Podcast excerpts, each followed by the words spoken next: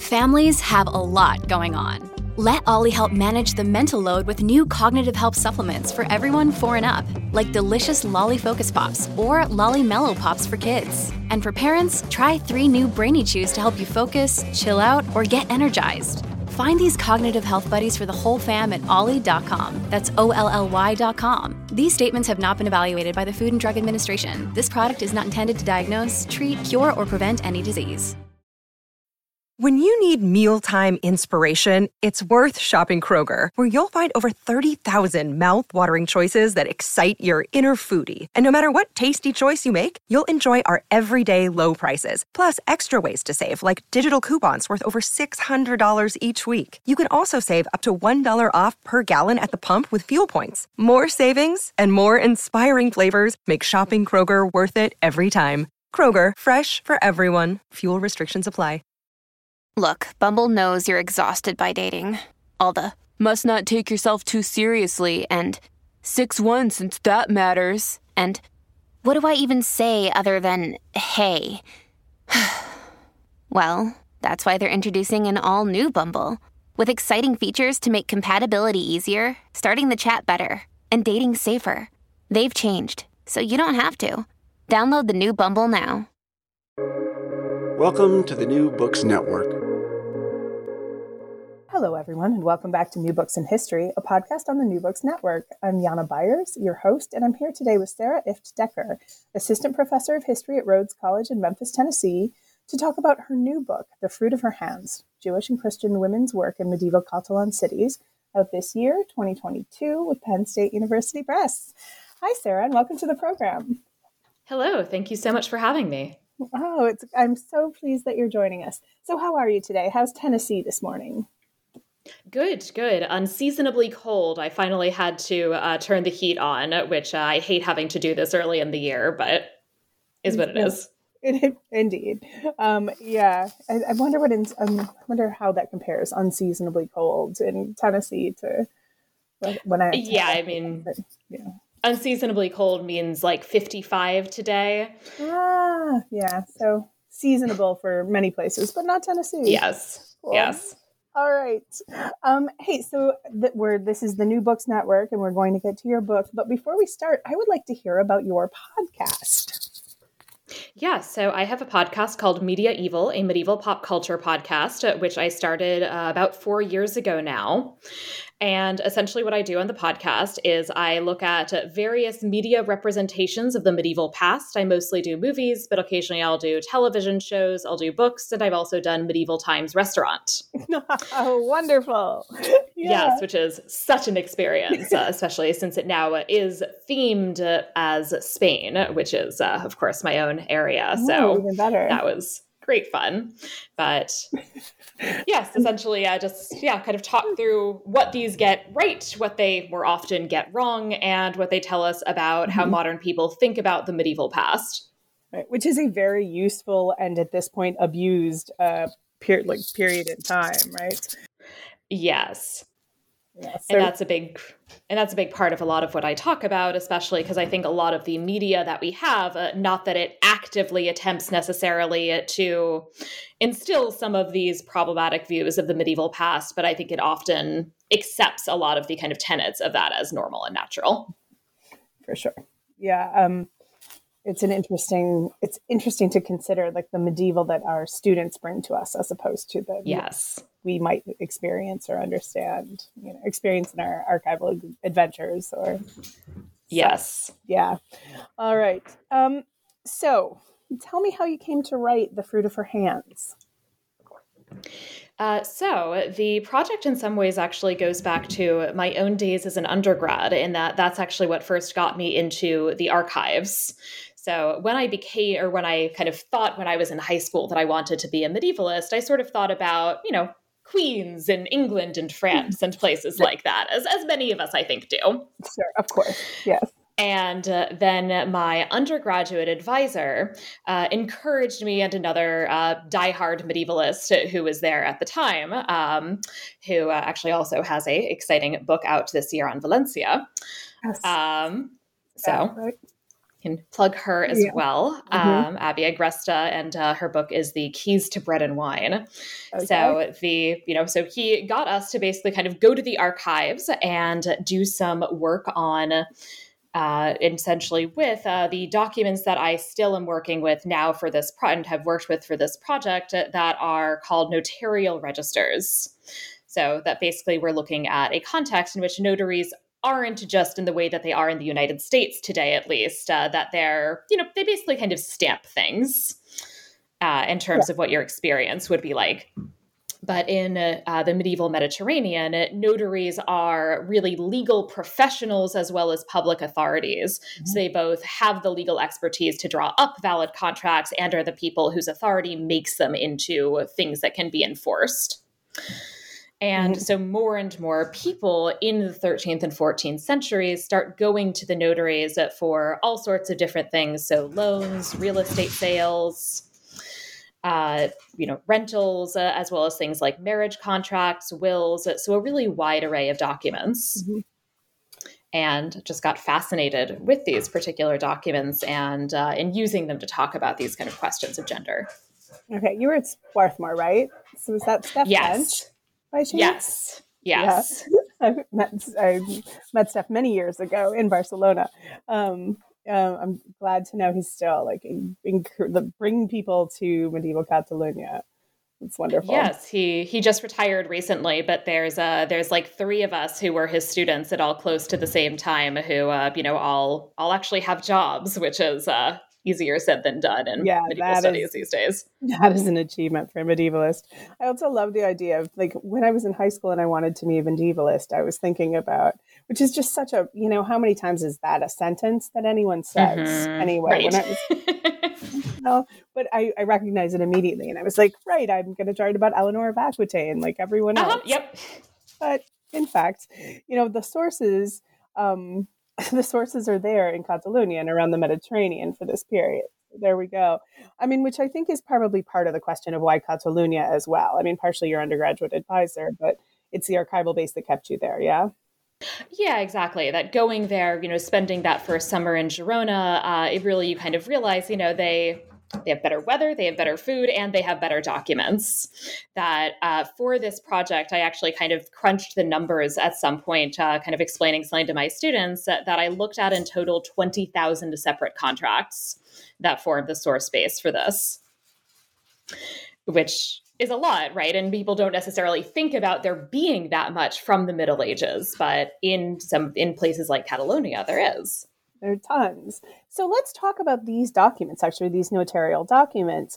I mean, because they are this hybrid situation. They're not just going to be a stamp. It's not just a contract, right? But there's a lot of there's a lot of heavy lifting that you're doing as the historian to to pull out um, kind of the context to make these a meaningful document, right? So what tell our listeners what they look like, what they include, how long they are, what's average, anything you want to give it. Yeah. So, first of all, just to kind of give the reader a sense of the experience of these. So, they are written in Latin. They are also written in a script that I could perhaps most generously describe as quirky and challenging. Hmm. Um, but it is essentially, you know, if you look at, say, a medieval book, right, one of the kind of, you know, the kind of pretty books, the illuminated manuscripts, those have these really beautiful hands. That's not what the notaries are doing in general, and it's especially not what the notaries are doing in these registers, which are the books that they keep for their own records. So we have some, com- you know, we have some nicer notaries, but often we have essentially a kind of illegible scrawl that is heavily abbreviated. So challenges uh, in terms of actually just reading the documents. Uh, and then, of course, the challenges of making them mean things. And uh, one of the things to keep in mind is that the length can actually vary really dramatically. So, a number of the contracts that I work with are things like loan contracts uh, or sales on credit as well. And those are quite brief contracts, that those are often really just a few lines. But then, if you get into something like a marriage contract or a real estate contract or a will, uh, those might be two pages or even uh, 10 pages if you're, say, talking about maybe the will of a very wealthy person who has a lot of things that they're divvying up uh, or an inventory of a household. So, that, as I said, they can vary a great deal. how formulaic are they? Like wills tend to be quite formulaic. And then the started this and assignment of body. Here's what's going on. I'm giving this money to the same houses. Like how how formulaic are your notarial documents in general? I would say fairly formulaic. There's definitely a lot of legalese, but you mm-hmm. also, as you're kind of reading them, you can also see some of these moments here and there where there maybe are cases, for example, where you can see that maybe there's kind of some sort of terms or something like that that a person is introducing that maybe is a little different from something the notary has done before, uh, or especially when you're talking about notaries as dealing with members of Jewish communities, which is something that I'll actually be talking about more even in my next project. That you often see that they they kind of struggle at times to kind of figure out how to express things which might be standard and formulaic under Jewish law, but which is not necessarily something very familiar to these Christian notaries. So then these kinds of things are something you're going to notice, right? When you're you, you yes. 200 documents over, over the course of the day and one really stands out as being special. Yeah, exactly. That you know, you really have. I mean, you you go through these uh, these documents, and you know, I would be looking at hundreds of individual documents over the course of a day, and uh, going through them. You know, you you go through things, and there's you know things that you're like, all right, this is useful. I'll kind of make a note of this. I'll make a note of this. Uh, this one I'm just going to skip entirely because you know it's about men, and I don't care. and um, voila, bought a farm. And? Yeah, just yeah, another man, another farm, whatever. And uh, you know, but then every now and then you'll get something that you know really is like wow. Um, you know, and for so for example, you know, the the first time I saw that there's a you know was a contract involving a Jewish divorce. Uh, was this really kind of kind of wow moment um, and then there's also things like there's a there's a woman that I talk about a lot over the course of the book, uh, Bonadonna, widow of Astruc Caravita of Girona. And she really jumped out to me because, first of all, there honestly aren't that many Jewish women that you actually see making multiple loans, which is something that I talk about.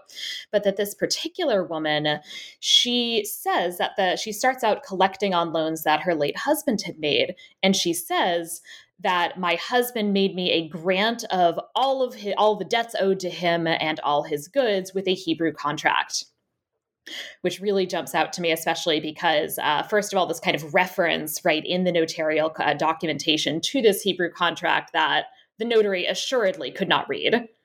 Right. She's the one bringing it up and saying, I've got this and this is what it says. And he's believing her.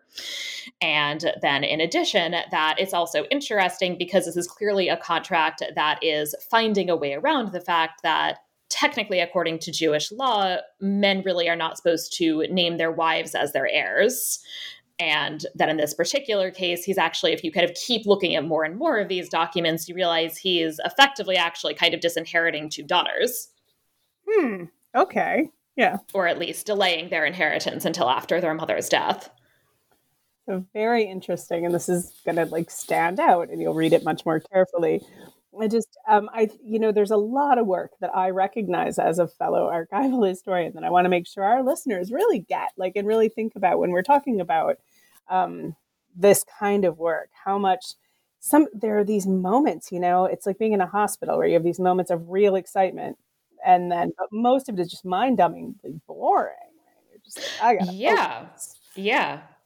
So I have an Excel spreadsheet, which is where I just what, what I tend to use to record the basics of my notes. And a lot of contracts is essentially that I'll kind of go through. I'll have a kind of different columns for the very basics of participants in the transaction. I had a kind of little code that I invented to be able to sort things easily, to be able to say, you know, what's the gender of the people in this contract? Are there Jews in this contract? What's the number of people involved in this contract? Uh, I have, you know, a column for sum of money involved, you know, so different kind of columns of things like that. You go through and you just kind of enter things, and it's very much by by rote. And there certainly are days, you know, especially when I'm talking about uh, I spent the the kind of bulk of this research because this is the book based on my dissertation. The bulk of this research was done uh, during basically an entire year that I spent uh, dividing my time between the three main cities I looked at: Barcelona, Girona, and Vic, and just went to the archive every day. Um, every day is often about four hours because archives in this particular region usually don't have very extensive hours. But uh, spending about you know four, by four hours in the archive where i would just sit and i would just record all of these things. And you know maybe i'd as i said kind of get you know a, a hundred a couple of hundred you know things in per day potentially. But you know that it would be just very much like here's a line here's a line here's a line and is often yeah very monotonous. Yeah absolutely. And not they're not the most comfortable and not the temperatures falling. And yeah um yeah Oh no, we're open actually, but you can only see one piece of archival material today.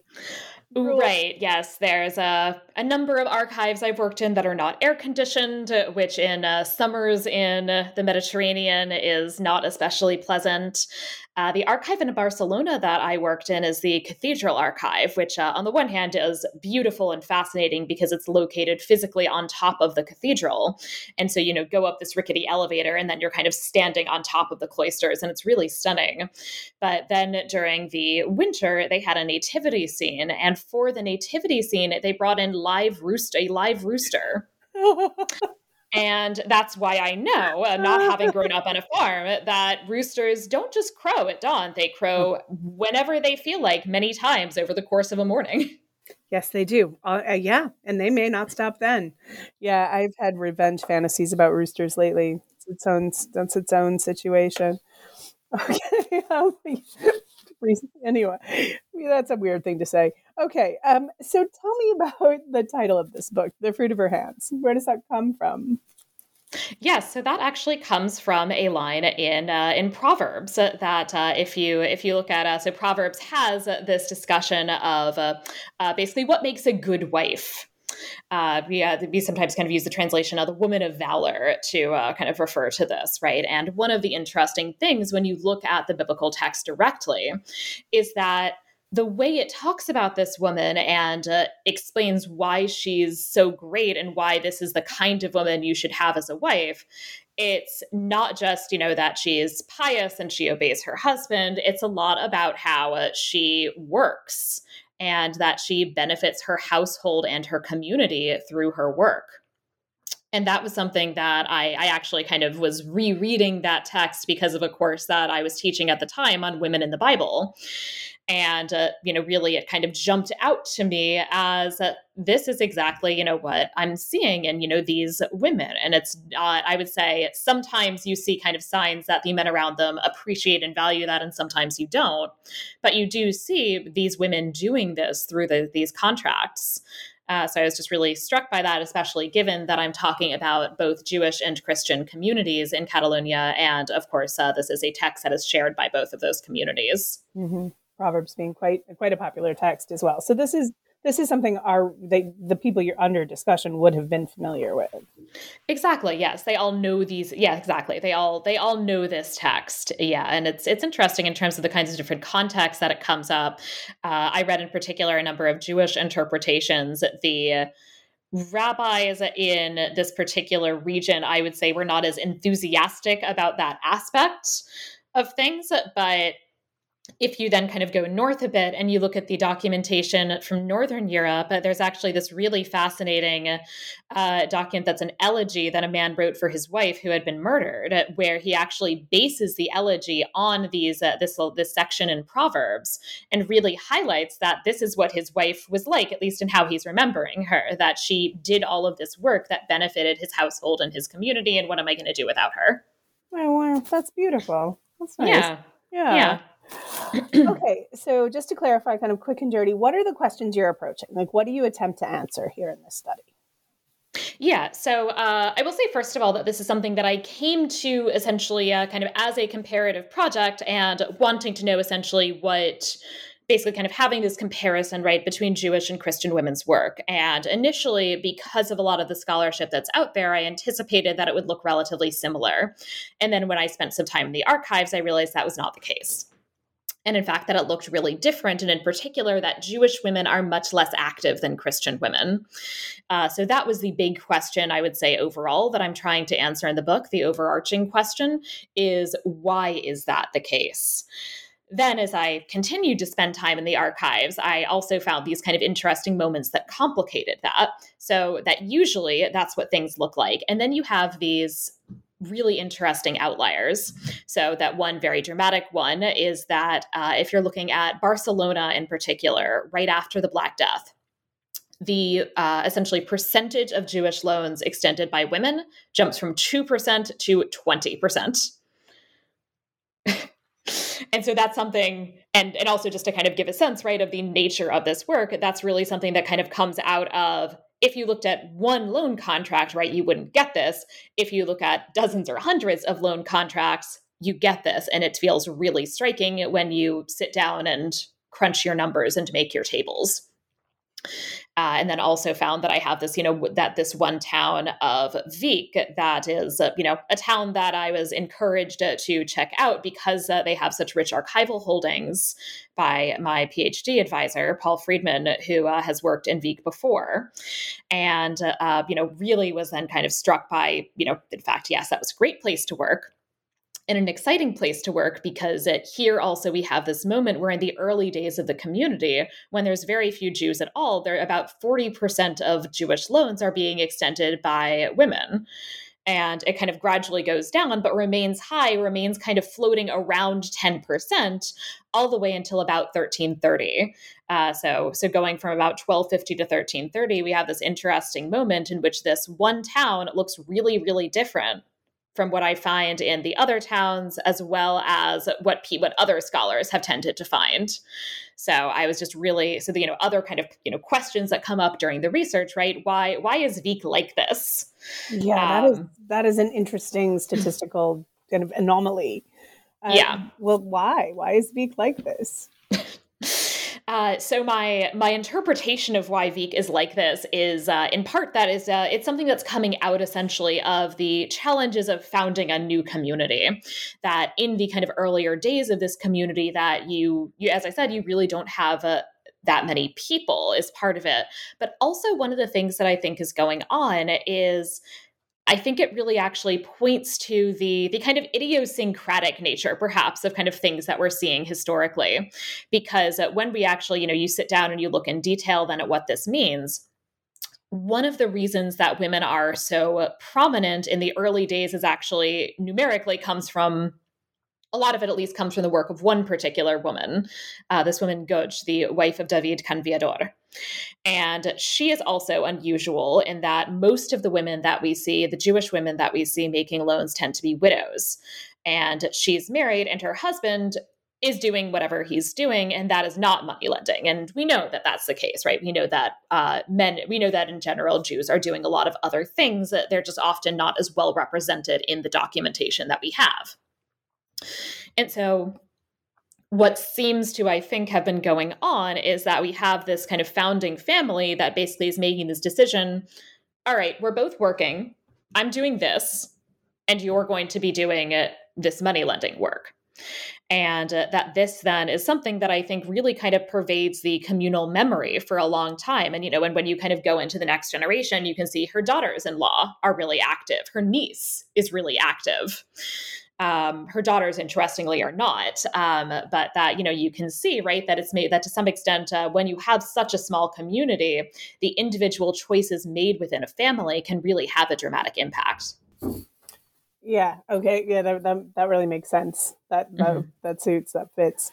Um, what an interesting case, right? To be able to look at that, and then a community well established like Barcelona, and you can make some or Girona and make some very different, come to very different conclusions. Yes, and in Barcelona, right, women's women's uh, Jewish women's lending in particular, Christian women are much more active in a lot of these spheres, but that Jewish women in particular are you know, it's always just like, "Ooh, I finally found a Jewish woman." It's like very exciting whenever they actually show up at all in the documentation. Um this is And so, yeah. Yeah. Yeah. And this general question is interesting to me. I don't know just kind of if you just asked me to guess about what who I thought would be more active in this community, I would definitely have said Jewish women. Um, and I'm I was really surprised to read that no, that like you argue that Christian women are able to manage their family resources to a much greater degree than Jewish women. What, what what's going on? Why is this? Yeah, I think there's a couple of big pieces of that. Is that I think one of the big pieces has to do with legal culture. And uh, there's been a lot of discussion, right, about kind of thinking about sort of Mediterranean versus Northern Europe and kind of whose legal system is, you know, better for women. And uh, in a lot of ways, it is a legal system that really allows a lot of leeway to women, especially in terms of exerting control over family property. And that certainly doesn't mean that it's a paradise for women. It certainly, you know, they are certainly disadvantaged in ways that men are not. But that is that, you know, we can kind of look at these women and say, you know, okay, they're really able to do a lot. And that has to do uh, with a legal system that really kind of emphasizes the fact that so because basically when they when they get married, a woman gives her husband a dowry. And especially in context of things like dowry inflation, right? This could, if you're looking, this could be a pretty significant proportion of the family assets. And uh, so, because of that, there's a lot of recognition of and respect for her claims on household property. So that even though we know, okay, he's going to manage the dowry or he's supposed to be managing the dowry while this, you know, couple is together, there is some acknowledgement of the fact that we know that there's a good chance because there is sometimes an age disparity that men are often somewhat older than their wives we know there's a good chance that she might end up widowed and that this is what she's going to be relying on to support herself financially. And uh, in the acknowledgement of that, there's a sense, okay, well, we need to make sure that this is protected. And uh, that in itself, right, is some to some extent paternalistic, right? It's a kind of, you know, we have to protect the poor women uh, who can't protect themselves. But then it kind of gives women a lot of leeway in terms of saying, okay, so that means that we're going to kind of have structures which mean that women more often are consenting to transactions made by their husbands. And even that women can actually sue their husbands in court for the return of their dowries. And uh, you know and uh, you know the work of other scholars yeah demonstrates that they do very successfully. And uh, you know in cases where their husband is mismanaging the property in which he's actually you know incurred so many debts that he's actually potentially insolvent uh, so that there is this sense that, that, you know we're going to really respect to some extent uh, women's property rights to make sure that they can in the you know in a situation where they don't have a man around that they can take care of themselves and so you really see a lot kind of coming out of that. And in contrast, the interpretations that we see locally of Jewish law tend to be, I would say, uh, much less kind of generous toward women's property rights. Uh, I actually even have, so I looked as well for this project, I looked as well at uh, responsa literature, so which are questions sent to rabbis and their responses. And uh, there's this one particular guy, Solomon ibn Adret, who was the leading rabbi of Barcelona in the late 13th and early 14th centuries. And Ibn Adret is um, sometimes very frustrating, but very helpful because he just was incredibly prolific. And also, a lot of his work has been preserved. So we have several thousand different responsa written by Ibn Adret. And uh, so, you know, he has this particular case where actually it seems that there's a Jewish woman and she goes to a Christian court to actually say, I want my dowry back because my husband has all of these debts. And the Christian court says, sure, whatever, fine, because that's something they do all the time. The problem is that this guy also has borrowed money from a Jewish creditor. And the Jewish creditor goes and complains to the rabbis about this. And Ibn Adret says, yeah, no, you definitely can't do that. Right. So making sure to kind of emphasize, like, no, that's not something that's allowed. Um, and also, similarly, you know, if you're looking at widows, that in this particular context, there is a sense that, you know, if you decide that you're not going to collect your dowry and you're not going to remarry as a Christian widow, you actually can basically control the whole estate. Definitely for at least a year, and often in practice for a lot longer. Then, in contrast, Jewish widows, they're entitled basically to maintenance, right? So, if you don't, if you same thing, don't collect your dowry, you get to be supported out of the estate. And in Northern Europe, that seems to have often been interpreted as okay, that means you can control the estate. But when we look at the responsa from uh, uh, this area, it looks more like a sin. What we mostly have in mind is that if the husband has heirs, the assumption is that, yeah, they're going to get the estate in most cases, and they just have to provide for widowed mother or stepmother or whatever mm-hmm. the relationship is. Right. Okay. Um, so, I mean, we're seeing these like very different communities. Um, and in some ways we get women i see that double the jewish women are i think you term it doubly marginalized here as a result of like being women and and being jewish. Yes. And um i mean look look could you have some comments there first of all yeah yeah. Uh, so, one of the other things that is going on is uh, the fact that we also are talking about Jews as belonging to a minority community, and even more than that, a legally subordinated community. And that's something that I think is really coming out, in fact, in the particular records that I'm looking at in this notarial documentation. That it is very much a system in a lot of ways that is set up for basically propertied Christian men the notaries themselves are propertied Christian men.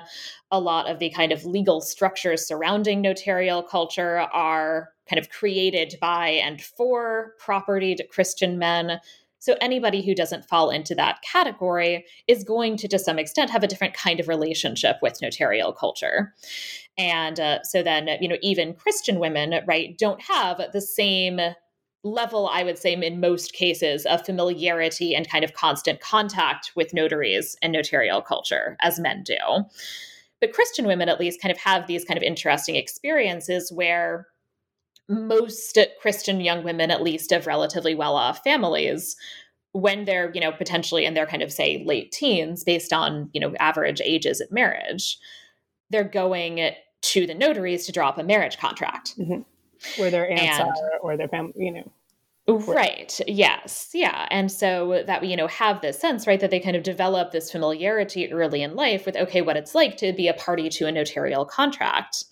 And uh, Jewish women are much less likely to do that. There's there's not zero examples of this, as I will be talking about in my next book project, but they're um, but they're much they're much less common, and uh, that you know, and also in most cases, most of the Jewish women we see are widows, right? So that means that the vast majority of Jewish women are not even having at least a kind of experience where they're at least an official formal party to a notarial contract until potentially relatively late in life, right? Even if you're talking about relatively young widows, certainly kind of into adulthood at least. Mm-hmm. And then without and, yeah, without a family, uh, like without a lot of female family support that has also been involved in this right this network. Right, exactly. Uh, and so that's a kind of another big piece of this, I think, in terms of what we're seeing is that, you know, their experience is going to be really different, that they are that they are marginalized by the system, both as women and as Jews. And so that's going to affect essentially to what extent either they feel comfortable doing this as well as to what extent their families and perhaps in particular you know male family members feel comfortable with them doing this mm-hmm. You know, so I'm thinking about like the the myth, the kind of the myth of the golden age of Judaism and in Spain. I don't know if that's a myth, but the, certainly the myth of convivencia, kind of you know that it's been kind of we spent 30 years destroying to some degree, or at least problematizing to some degree or another. But I still feel like it's kind of out there. This idea that like if you want to talk about where it was good to be a Jew in the Middle Ages, you're going to talk about Spain. Yeah, what is what does your work here do to, for this story? How does that complicate that idea? Yeah. So I think one of the things that I'm really interested in is the ways in which it's always more complicated, right? It's never convivencia or persecution. Right. That's never that's ever. never how it works. Right. Uh, and in fact, you know, both both in the Iberian Peninsula and in Northern Europe, the everyday is is not persecution, right? The everyday is that you know you go to the market and you see your Christian neighbors and things are probably more or less fine, right? And that is the case of course in the iberian peninsula you know as well in terms of yeah that's the everyday. But that at the same time the experience of being a kind of member of the subordinated community there's more at work than just is anybody murdering me today? Uh, which is how it's often presented right? Those are these kind of dramatic big moments. Uh, mm-hmm. Yes. Right? Is anybody murdering me? Is anybody like grabbing me and forcibly converting me to Christianity? And most days not, right? Uh, but that there's a lot of other things going on. I'm just it really does only take the one day though. So, you know, that's a big day. Right. Yes. Yeah, And that's and that's a big day. But you know, if you kind of look at, you know, the kind of grand sweeping history, most people will go their entire lives without having that day right? I mean, most of the people that I'm looking at, uh, you know, die eventually of natural causes. Uh, you know, some of them might die in the Black Death, and uh, there are and there are massacres, you know, in that in the wake of the Black Death. And I think some of my my widows in Barcelona uh, that that's what happens to to them. But uh, but you know that that most of these people, right, live their lives die a natural death don't experience these kinds of dramatic moments of persecution but that on an everyday level what is it actually like to go to the office of a notary and you see all of these Christians and they just have their names written down and they have their names and they're identified then, you know, by their name, by their father's name, by what they do for a living, maybe by what street they live on. And then you show up and you're kind of bringing in your contract, and the only identifier that's given to you beyond your name and maybe your father's name is that you're so and so the Jew. Mm, right. Yeah. And that's central to how you're being perceived and how you're being talked about. And uh, you know maybe you also are kind of bringing something up that might be related to some kind of arrangement that you have that has to do with uh, jewish law in particular right? That maybe you're kind of talking about something that is uh, related to a marriage contract for example. And uh, they don't really kind of totally understand. There are sort of ways in which one might explain it where it's like, okay, ways, oh, this seems relatively similar to what we do. And so I'm going to kind of try and, and translate that back. And so this sort of makes sense but they might kind of get it wrong. Um, that I have a case that's uh, you know, a marriage that's um I think it's actually a, one of my divorce contracts where, uh, first of all, they actually first they're kind of they like describe her as a widow, and they're like, no, she's not a widow. Her husband's right there, but they're not married anymore because uh, in this period, right, we're talking about Christians don't really do divorce, and so they you know write basically that she's a widow, and then they have to cross it out and say formerly the wife of so and so. And then they kind of get confused about the fact that uh, the word ketubah in Hebrew can refer to both the actual marriage contract and also the monetary sum that a husband gives his wife on the occasion of marriage. And they kind of do they kind of do the wrong translation essentially for that. Uh, so that there's you know so that there's like all of these kinds of weird moments. So there's also something i came across recently in relation to a, uh, a new project where you have this uh, this this poor guy. He goes to a notary and he's making his will. And in this will, uh, the notary is kind of writing things down, and he says that this man is going to be donating some of his wealth to uh, the poor of Jesus Christ, which is a standard phrase in notarial wills made by Christians. And I don't even think it was necessarily intentional, right? I think he probably just, whenever he writes pauperes, he's used to writing Jesu Christi. And, you know, just kind of like Otto Otto wrote this but then you have then you know like how does this actually get enforced legally? Uh, what if this poor guy would have actually preferred say for his uh, you know wealth to be given to the poor of the jewish community specifically which some jews actually specify? You know how does that then you know how does that then kind of change things? And uh, that you know you have these little moments of uh, you know being reminded constantly of difference and of being treated differently and maybe also of not even necessarily having what you actually want fully properly expressed in these documentations because it's different from what christians would do or what christians would want. Yeah or just and like rendered illegible. Um completely inadvertently rendered illegible.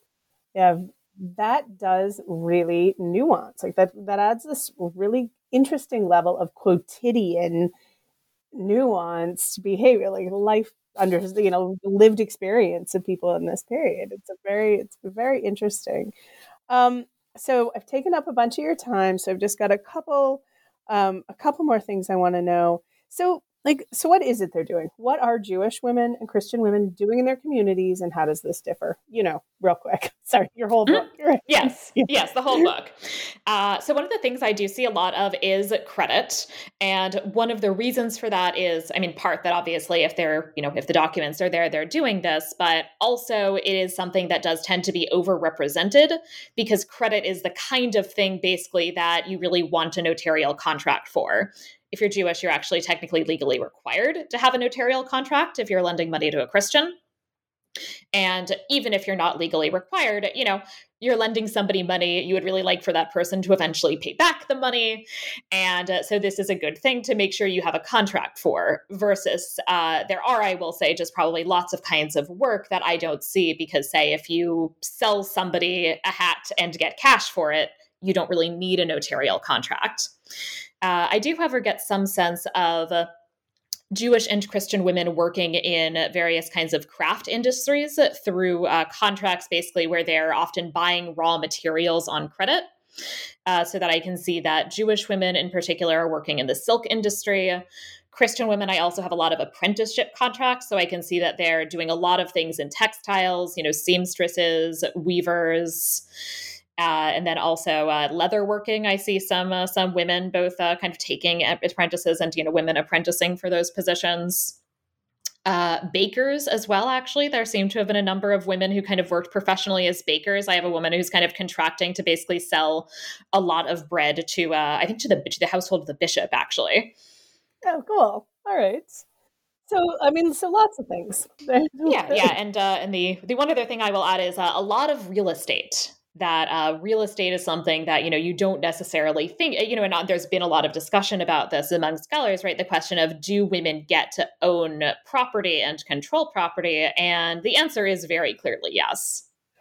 Yeah very clearly yes right? Where does this come from this idea? Women are inheriting property. They're writing in their wills about how the property they've inherited they're going to give away.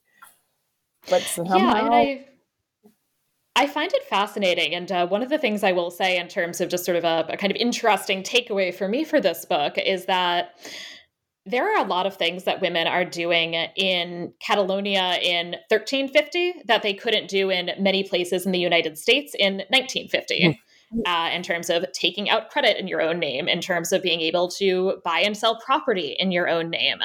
Uh, that these are things that women could not necessarily take for granted in some places in the 20th century and that we're seeing that it's something that you know are women as likely to own property as men? No but are they clearly legally able to do so? Yes. And of course they are. And of course when they're widowed and of course they are. But i mean i think that's part of the answer is that when, when you've got men writing these histories in 1950 this is their status quo and what they expect to be the case. So i think that's a lot of it. Um, all right. I enjoyed this book an immense amount, and I think it's uh, I think it's very important as well. I think it gives it's a it's an enjoyable book. It's a good read. Um, I think our listeners will like it a lot, and I think it's going to be very important, kind of moving forward to understanding. This is the kind of work that I think is often.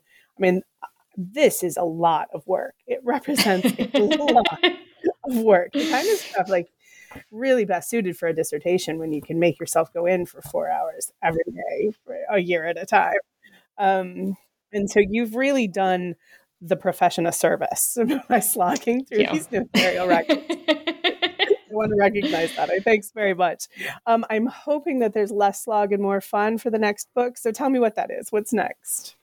Yeah, so uh, so I've actually got a couple of projects that I'm working on now. So one uh, one is also slogging through notarial registers, but it will be really kind of emphasizing the documents that are the fun ones. Uh, so a lot of kind of skimming, not necessarily having to kind of record the all right. So this is you know so and so lent you know twenty five sou, etc. Uh, so, looking in particular at basically how Jews are using the notaries to draw up these contracts related to inheritance, marriage, and divorce, because these are things that technically really should be done within the Jewish community with Hebrew or Aramaic contracts. So I'm trying to figure out why Jews are going to the notaries for these things uh, what is kind of so what is kind of behind those choices, what it tells us about Jewish identity, as well as what it then tells us about Jews' relationship with uh, with Christians. And so I'm uh, very interested. Also, I'm going to be expanding on this kind of question of uh, translation and mistranslation as microaggression uh, is uh, kind of how I'm thinking about it at the moment. Uh, so that, and then I actually also have a project which is looking at links between gender and anti-Judaism, which is going to be fun and involve very pretty manuscripts. I hope. Ooh, yeah, you deserve that. You've earned that. All right, that's really great. Those sound those both sound like wonderful projects, and uh, I I wish you luck and associate and full and all of the things that this I hope bring you. Um, Sarah, thank you so much for taking time out with me today. It was really great. Thank you so much for having me. Yeah, this is a really in- interesting conversation. Wonderful, and I will talk for the next one. All right. All right. Take care.